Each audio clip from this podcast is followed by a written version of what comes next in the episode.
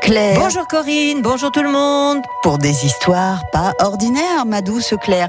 Alors on sait qu'à Saint-Etienne, un préfet a été assassiné, ce qui est loin d'être ordinaire. Mais aujourd'hui, vous allez nous embarquer dans une autre vilaine affaire pas ordinaire du tout. Oh bah oui, alors c'est bien un triste privilège en effet. Nous sommes le 10 avril, vous voyez c'est presque une date anniversaire, hein. Et monsieur Aristide Briand, qui était alors président du conseil, arrive à Saint-Chamond.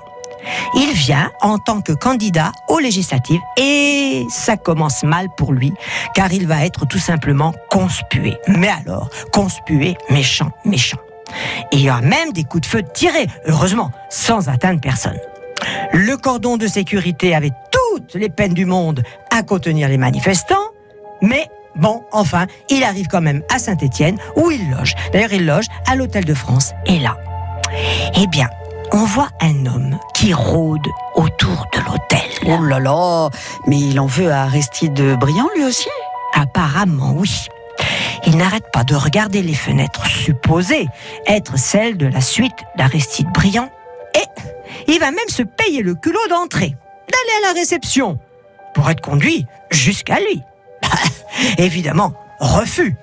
Mais quand même, le maître d'hôtel, il trouve ça bizarre. Alors, il en appelle à la police, qui arrive bien entendu illico presto. Ah bah tiens, il manquerait plus que le président du conseil se fasse assassiner dans nos terres. Ah bah alors là, ce serait complet. Ils arrêtent l'individu. Eh oui, ils vont trouver quand même sur lui 2 revolvers chargés, s'il vous plaît, et un couteau à cran d'arrêt. Donc bien sûr, on l'arrête. Et il avouera avoir voulu tuer Aristide Briand. Mais oui, parce que, dit-il, il lui avait volé sa dignité. Oh ben, pauvre bougre, il a été déclaré fou et il fut envoyé dans un asile d'aliénés. Et voilà. Oh là là là là là, que d'histoires. Claire Van Kinh, vos histoires sont en réécoute sur le site francebleu.fr. Il est 9h.